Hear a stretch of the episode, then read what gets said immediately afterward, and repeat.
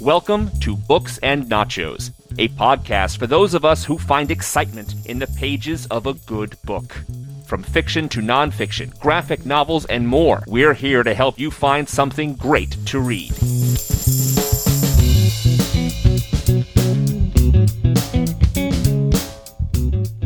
Vicky, let me tell you a story.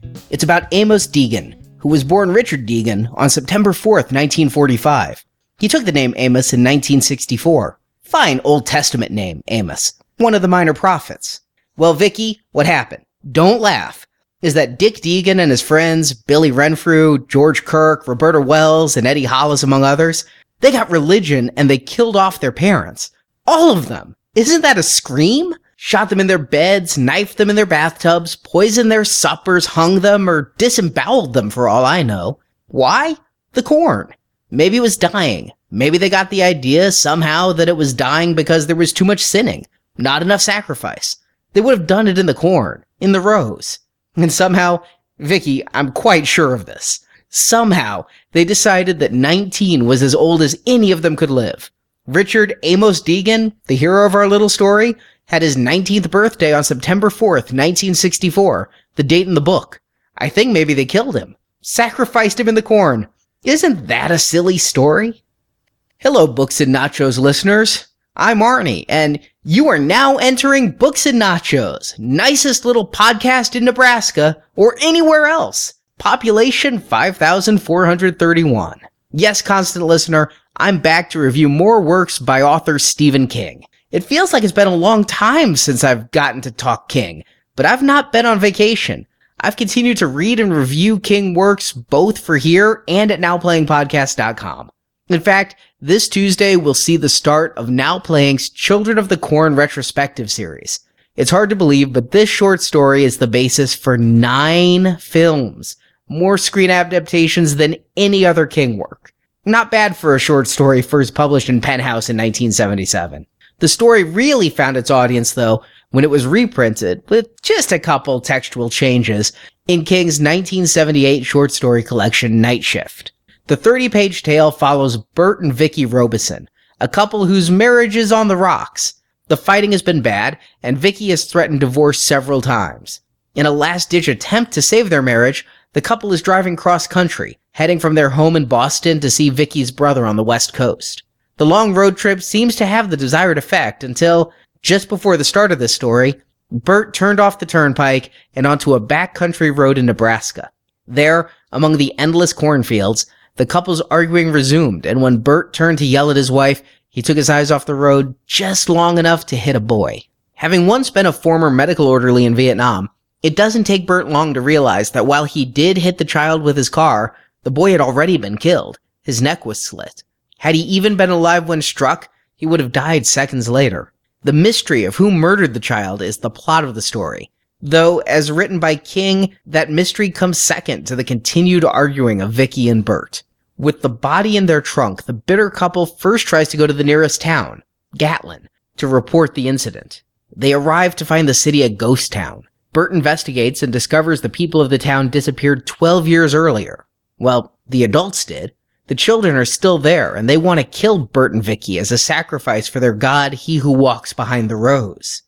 Now, that story should seem familiar to anyone who's seen the 1984 film. As we'll discuss in the Now Playing podcast movie review, as played by Peter Horton and Linda Hamilton, Burt and Vicky's relationship is less caustic, but the general plot is unchanged. Burt hits a boy on the road, takes the body to Gatlin, and is attacked by the children who inhabit the town. The 2009 Sci Fi Channel remake is an even more faithful adaptation of the story, with the action progressing on screen almost identically to King's original prose. But if the story seems familiar and somehow you haven't seen either of those movies, well, this is one of King's less original concepts. Plot-wise, the story is very much like King's Jerusalem's Lot, the first story printed in the Night Shift collection. While the setting is very different and they take place a hundred years apart, the core mystery of these short stories are deserted towns. In both cases, an extreme pagan religious sect in worship of a powerful demonic being caused the sudden death of all residents in the town. Both stories have churches perverted for the worship of this deity, while the townsfolk disappeared and a newcomer to the land must investigate. More, this is another king tale of a small community besieged by evil. We've seen that repeatedly in these night shift stories, and in fact, much of King's fiction, from It to Cycle of the Werewolf to Misery, are set in small towns. Here, though, we have a more rare case of a small town destroyed by evil. Rare, but not wholly unique. Carrie demolished Chamberlain, Maine, and the vampires made Salem's Lot a ghost town, and we'll see it again with Castle Rock in Needful Things. But more than the ghost town demon concept, Children of the Corn is but one of a series of evil children stories. While the notion of killer children is an old one, traced at least as far back as William March's 1950s novel The Bad Seed, King, in an interview, credited the boom of the evil child movie to fear from adults of the 60s youth rebellion. The children on screen were a metaphor for the teenage hippie youth of the time. Be it Village of the Damned or The Omen or The Exorcist, evil children were and still are a very popular subject of horror fiction. There's even an episode of Star Trek, the old 1960s series, season one, called Miri, that has strong resemblances to this night shift story, including Kirk and company being taken hostage by a group of unruly children living in a town now that all the adults are dead. But that said, as common as this story trope is, for King to write an evil child story is a little bit more unusual. First off, he was one of the rebellious 60s youth, his college newspaper column a rallying cry for change. As such, he wouldn't necessarily share the fear of that younger set that compelled older writers to their allegorical horror tales. More, while King has no hesitation about killing any of his characters, be they adults, children, or even infants, it's rare to have evil kids in King stories. Usually, his stories have children that are able to see that magic exists and uncover the supernatural at work, while adults blithely ignore the truth. I mean, we see that king trope in characters such as Mark Petrie in Salem's Lot or Marty Coslaw in Cycle of the Werewolf. And in an interview in the early 80s, King said, quote, Children are lovely people. They're innocent, sweet, honorable, all those things. I know that's a romantic ideal, but to me they seem good, end quote. And he followed up with, quote, Mostly, I see children as victims or forces of good. End quote. I spoke in previous reviews, most specifically Salem's Lot, about King's view of good and evil, at least in this period of his life. He believed in the white as a spiritual, supernatural force of good, and the black, the evil forces at work. And to King, children are a force for the white. I mean, you see that in King's work. Danny Torrance in The Shining is a prime example of the child with the power to fight off evil. But King has also had good, powerful children in Firestarter, It, and several more. I'm not saying Children of the Corn is the only instance of King writing evil children. There was a nasty boy vampire in Salem's Lot, and we'll get to Pet Sematary in time. But in most cases, including both of those, the children were possessed by black forces. Here in Children of the Corn, these kids have their full faculties and still decide to murder their parents. Though, yes, it is in service to he who walks behind the rows, their god. And in that way, this is very typical for King. Religious zealots are a repeated antagonist in King's work, as seen with Margaret White in King's first novel Carrie, or Mother Carmody in The Mist, or The Children here. King's evil Bible thumpers often claim a form of Christianity, but their actions and teachings skew Old Testament rather than preaching the tolerance and forgiveness of Jesus.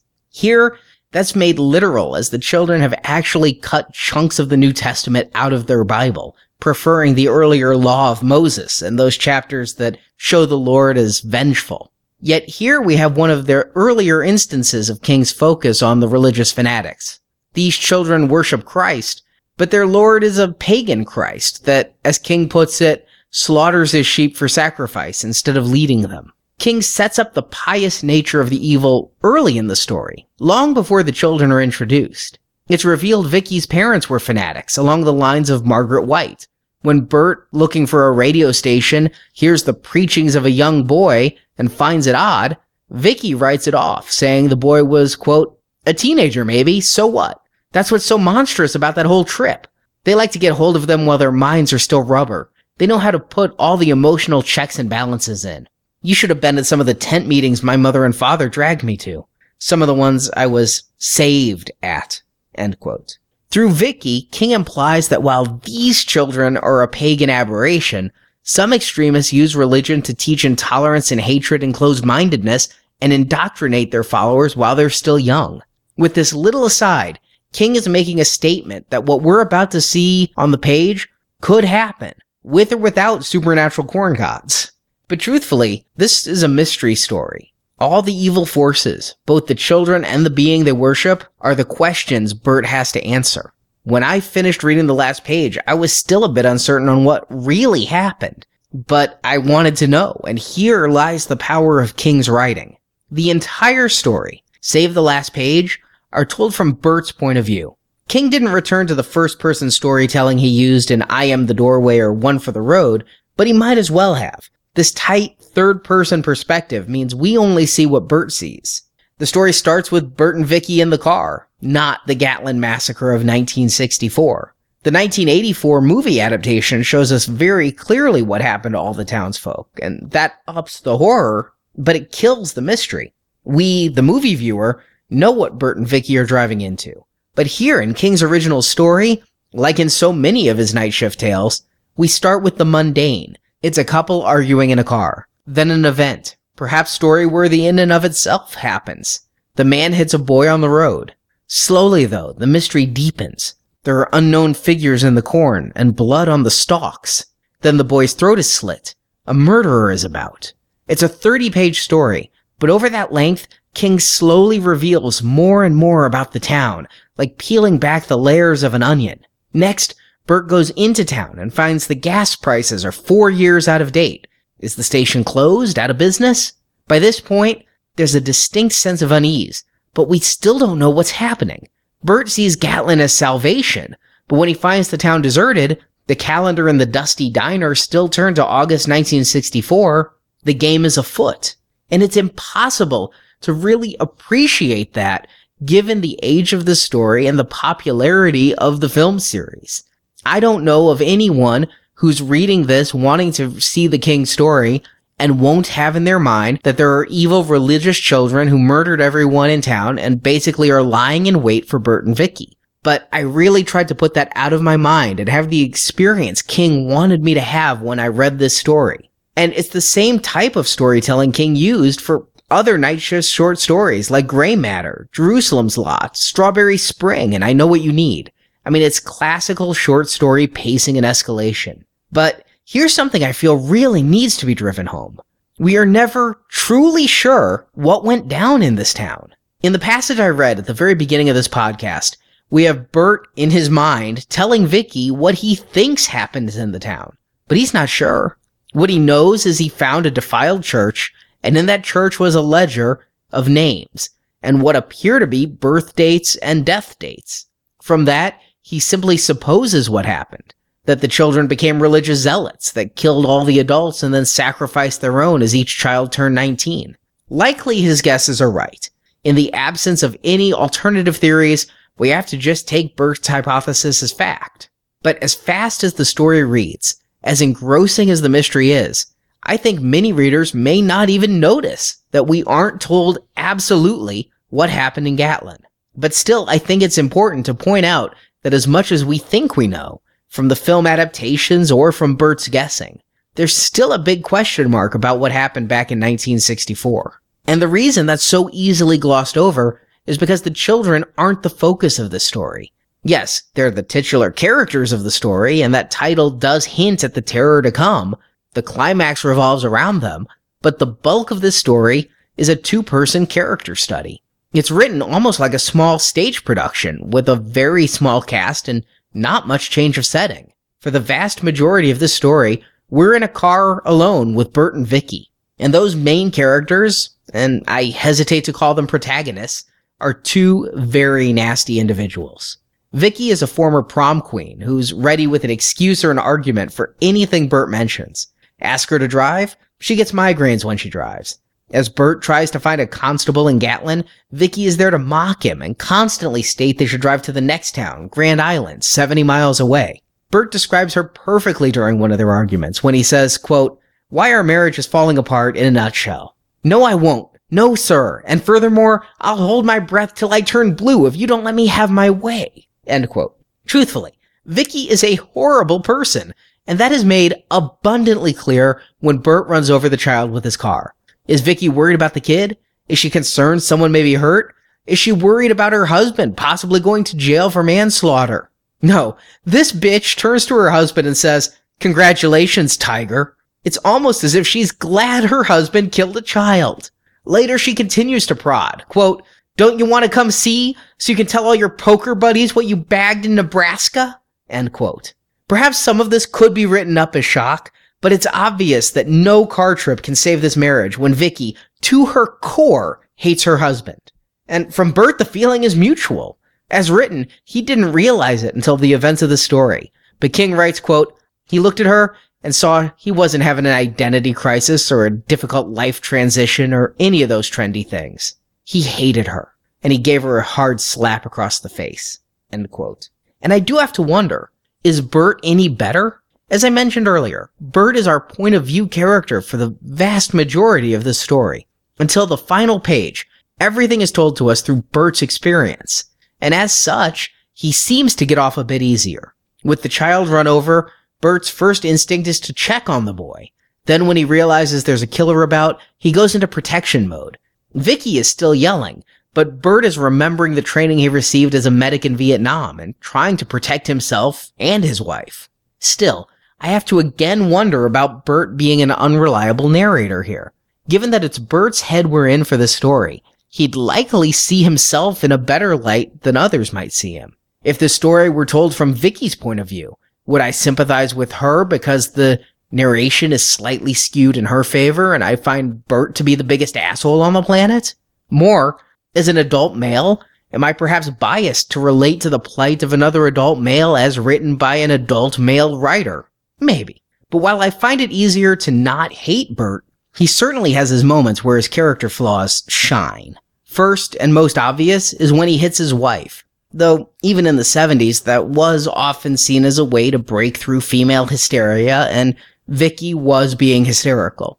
But there's much more to hate about Burt than that. Despite trying to focus on finding the proper authorities and reporting a murder, Burt allows himself to be baited into petty arguments with Vicky. Arguments he enjoys winning, as after making one scathing comment, King writes Burt, quote, took a distinct pleasure at the way she flinched the way her face crumbled, end quote. Beyond the verbal sparring, I question Burt's action, or more specifically, his inaction when the children attack. First, he just stands there watching as still in the car, Vicky is assaulted. Yes, it's hard to tell how much time passes since this is prose. It might have just been one or two seconds. Burt may have been too stunned to react. But it isn't until a kid goes at Vicky with a knife that her husband even begins to try and stop them. While he is set on doing what seems to be the right and rational thing, finding a cop after an accident, he is, in his own way, as stubborn as Vicky. And that final nail in the coffin comes soon after when Burt is fleeing the children and realizes, for all her harping, Vicky was right to want to leave, thinking, quote, if he had only listened, end quote. No, these are two nasty characters that get into a nastier situation. Perhaps the children are symbolic of the vitriol between the two characters any children their union could have spawned is intolerance and death. But more, with killer children going after a bitter couple, this almost doesn't feel like a king story to me. Now sure, all of his works have some pretty nasty, ugly people, your Chris Hargensons, but rarely are they the main character. And by putting the ugly nature of this couple front and center, I would swear this is a Richard Bachman tale. King has always saved his hardest, ugliest characters for stories written under that pen name. And I mentioned before that in their book, The Complete Stephen King Universe, authors Stanley Wiater, Christopher Golden, and Hank Wagner put some stories written under King's name in that Bachman category. Now they focused on King's crime stories, the ones that mostly lack supernatural elements. They included The Ledge and Quitters Incorporated. But Bachman did have supernatural elements in Thinner, and other than the Cthulhu-like He Who Walks Behind the Rows, this story is every bit as ugly as those others. While Burt and Vicky may be relatable, This was the 70s, which was the decade that divorce became statistically prevalent. Bickering couples headed for divorce court were common, so maybe this couple was just there to have characters to whom the readers of Penthouse could relate. But still, these two are so caustic, so unsympathetic, so unlike the usual king protagonist that it becomes easy to be apathetic about their fate. Do I care if they're sacrificed to this corn god? Or is the world a better place without him? And since I invoked He Who Walks Behind the Rows, here I'm going to issue a spoiler alert. Like so many of King's Night Shift stories, this one has a twist ending, and the story is so short, it feels impossible to not discuss how the tale ends. So, here we go. I mentioned the history of Gatlin is left vague, but at the very end of the story, we learn one important fact. He who walks behind the rows is not the figment of a child's overactive imagination, nor is it an agricultural euphemism for God. Surprise! There's an actual demon after all. And again, King goes back to his Lovecraftian roots, creating yet another monstrous variation of Cthulhu. This time, one who lives in the cornfields of rural America instead of in an underwater city, as Lovecraft originally wrote. He who walks behind the rows was real, and since the children failed to kill Burt, he who walks has to take care of it himself. King gives this corn god little description, just that, quote, Burt saw something huge, bulking up to the sky. Something green with terrible red eyes the size of footballs. Something that smelled like dried corn husks years in some dark barn. End quote. Up until this passage, 29 pages into the 30 page story, the villain of this tale seemed a human one. Even Burt's passage, where he hypothesizes what happened to the adults of Gatlin, set up children upset with the harvest, blaming poor crops on adult sin. This final escalation of the Children of the Corn is an unexpected turn of events, but one completely in line with King's horror writing in general, and in particular, the stories collected in Night Shift. I find myself wishing, though, that the story ended with those lines I just read. Like I said, this entire story is told from the point of view of Burt, but now Burt is dead. He was killed by the god of corn, and Vicky is dead. She was a crucified sacrifice for he who walks behind the rows. The story is over. What more is there to say? But there is a one page epilogue to King's Tale. Our character driven perspective is gone. Instead, this ending is told from the point of view of an omniscient narrator. The children of the corn gather in the clearing and witness Burt's body. And the group's seer, a nine year old boy named Isaac, gives the children a message. He who walks behind the rows is displeased, and he's lowered what they call the, quote, age of favor, unquote, the age at which the children must be killed, from 19 to 18. All 18 year olds in the community will walk into the corn that night to meet their God and their death. This ending is so rife with interesting details. I mean, it's the first time we get to see the children interact in a non-violent way. Their only appearance in the story thus far was attacking Vicky and chasing Burt. Now we see them worship. We discover there are relationships. That one 18 year old boy named Malachi has fathered an unborn child, and now, due to the new law, he'll never see his baby born.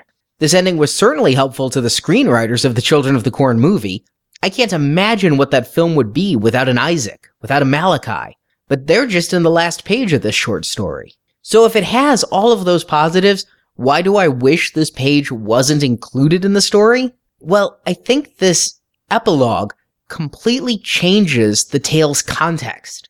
Suddenly, instead of a standard evil children story, I start to wonder if there's a different metaphor at play, one for the Vietnam War, it was casually mentioned by King that Burt had served in Nam, but now we have boys going into the fields to die? The age of favor changing to 18, coincidentally the age where an American boy could be drafted? And here these children fought and died for their corn. And Malachi did his duty and never looked back as he walked to his death like a good soldier. Hell, King even writes that the Gatlin High School would be named John F. Kennedy. Now, I'm not the first to think of this. And to those of us who see Vietnam in these night shift cornfields, King has loudly proclaimed there is no way in hell he intended this story to be an allegory for Vietnam. But I'm not the first nor the last to bring this up, and that makes me wonder what might have subconsciously drove King to write Children of the Corn. But this ending, I do wonder if it was just written to answer one question. The question that started the whole tale. Who cut the throat of the boy Burt hit with his car? Burt never finds an answer. Why did the boy run into the street? I view it as very possible that King felt his story was done and then realized, oops, those questions weren't answered. So here's this page so that readers don't feel unfulfilled. But yet it still raises more questions. Why was the boy killed? He had a corncob crucifix in his suitcase, so he was one of the children. He wasn't an interloper like Burt or Vicky. Well, in this final page, we get half answers. The boy was named Japheth, but for whatever sin he committed, he was now known as Ahaz, cursed of God, named after the wicked biblical king of Judah. His throat was cut by Malachi, and Ahaz's body was thrown out of the corn, lest it pollute the soil. But what did Ahaz do to be known as cursed of God? Why was he being hunted? Was he trying to leave the cult? That's the answer the 1984 film gives, and having seen that film dozens of times, I'm predisposed to go to that answer, but this story never says. Then, the final two paragraphs get even stranger as we're introduced to Ruth, the mother of Malachi's unborn child. She hates the corn and dreams of burning it, but she was afraid of he who walks behind the rows, afraid that he can even read her dark thoughts. What's going on with this? Showing dissent within the ranks. Is King drawing a parallel here between Ruth and Vicky, both being women who feel trapped in a situation that they want out of and secretly dream of escaping? Is Ruth's desire to burn the corn the same as Vicky's desire to hurt her husband? I'm really stretching here. The story gives me nothing to go on, but that King puts all of these things in, I'm just desperately flailing to find linkages, to find meaning. And I think that with the characters and the turmoil introduced on this last page, King could have had another entire short story, or given the author's way with words, maybe a whole novel. There are interpersonal relationships here rife for exploration, and as murderous and spiteful as these kids may be, they still seem less repulsive than Vicky and Burt. More, there are questions to be answered, such as how has this town, operating with no adults for 12 years, not been discovered already? That's even a question King raises in Burt's thoughts. But it's really that author's trick where they're telling the reader, yeah, I know this is kind of a silly premise, but I realize that as long as you do, so let's just move past. He acknowledges it, but King provides no answers. But despite the fertile ground I see for more stories, King has never returned to Gatlin proper. The town hasn't wholly left his thoughts, Gatlin has been name dropped in a couple future King works, specifically the novel It and the short story 1922, which was collected in King's Full Dark No Stars. Where Gatlin is not mentioned, though, is in The Stand. And this, constant listener, is a warning about relying too much on wiki entries. I've gotten emails from several listeners telling me that He Who Walks Behind the Rows is actually Randall Flagg, the primary antagonist in King's 1978 epic novel, The Stand.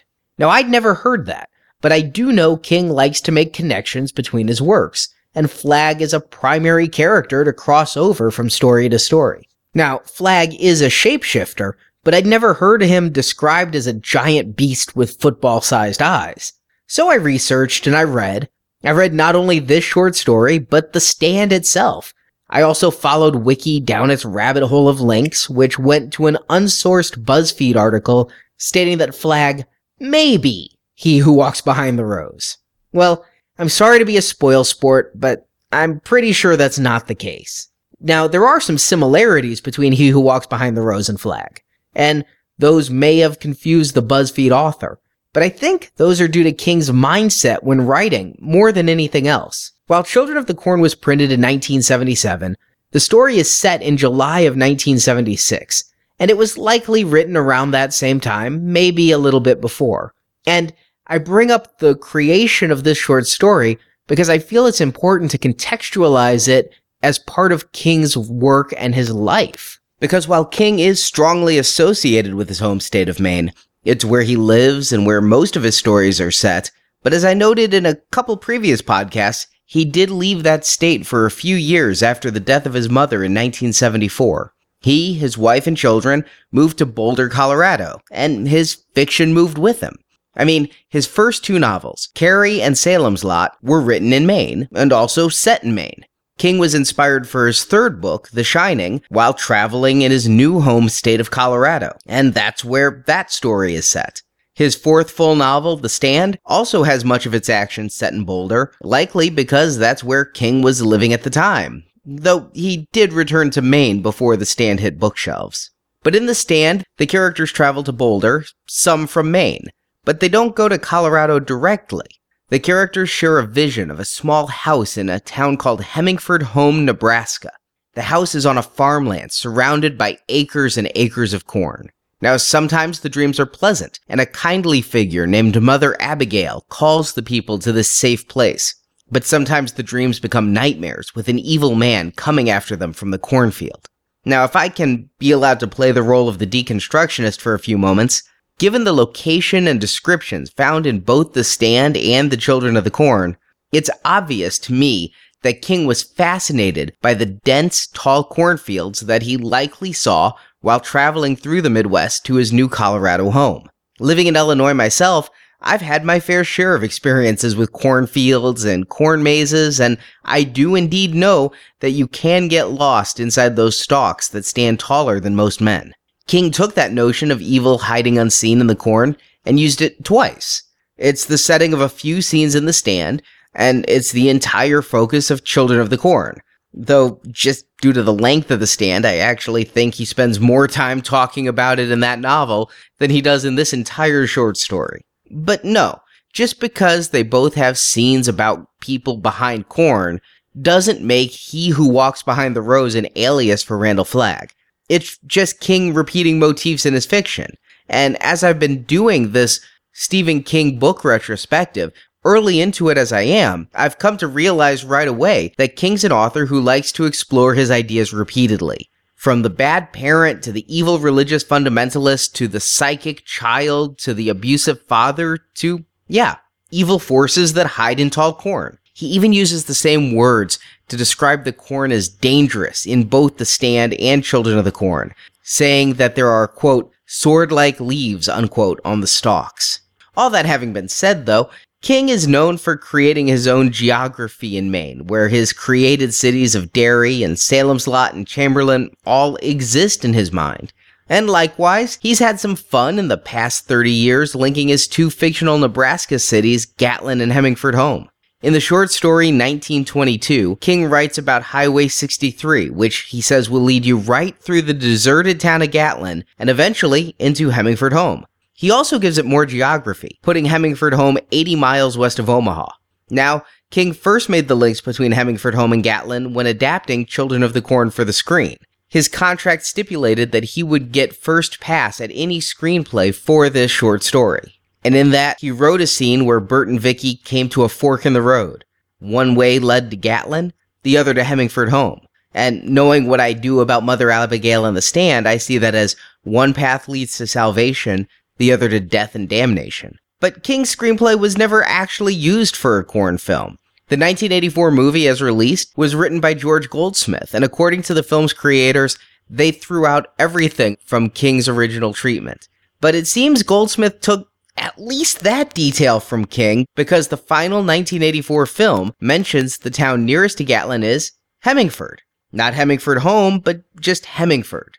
That's not at all in the short story, and it's too big of a coincidence to think Goldsmith made it up on his own. It's a town that's mentioned in part one and the entire setting for Children of the Corn 2. So we will certainly be talking about Hemingford over at nowplayingpodcast.com as we review all nine films on which this story is based. I completely understand why studios would want to adapt Children of the Corn for screen. It's a suspenseful short story and one of my favorite entries in this entire Night Shift collection. I could see why people would want to plow this field of ideas. But I'm not sure if it's nine films interesting, but join us over at nowplayingpodcast.com starting Tuesday and well into October as we stalk all nine movies and see how much of King's original ideas made it to screen. And also already at nowplayingpodcast.com, you can hear our review of the first Children of the Corn adaptation, Before 1984, when it made its screens as a major motion picture, it was a dollar baby that was released in 1983. A Dollar Baby is a independent or student film where Stephen King sells the non-exclusive rights to the filmmaker for $1. The key being that that filmmaker can use it only to build his reputation and for festivals, but not distribute it. However, in the 80s, three dollar babies got renegotiated and released to home video, the third of which was the very first adaptation of Children of the Corn. Stuart Jacob and I reviewed that last spring, and you can find that in the archives under the Night Shift collection. And as for books and nachos, while I'm done with Children of the Corn, I'm not done with Nebraska. While Gatlin never featured prominently in any other King story, Hemingford Home, that town from the stand, is a primary locale in King's short story The Last Rung on the Ladder, the tale that immediately follows Children of the Corn in the Night Shift collection. And as for the stand itself, for those of you who like to read along with me as I do these reviews, it's probably time to get started. It's only August, but The Stand is King's longest novel to date, and there are three different versions. Only the latest, the longest, uncut version is still in print, but I've tracked down the other two and I'm reading all three for my review, which will be coming to you this year in early December. But while I'm reading this book three times, you probably only need to read it once, and you have a bit over three months. In the meantime, I'll be back over the next two weeks reviewing the last short stories from Night Shift with The Last Rung on the Ladder, and then the week after, finishing Night Shift with The Man Who Loved Flowers.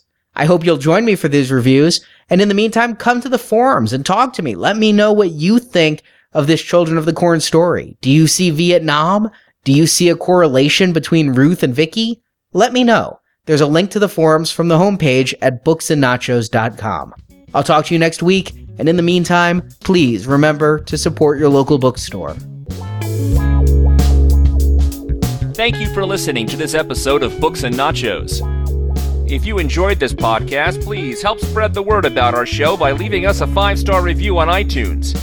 You can also find dozens more book reviews at our website, booksandnachos.com. The music for Books and Nachos is The Right Prescription by Chai Weapon, which can be downloaded at podsafeaudio.com. Books and Nachos is a Venganza Media production, copyright 2014, all rights reserved, and no part of this show may be reproduced, repurposed, or redistributed without the written permission of Venganza Media Incorporated.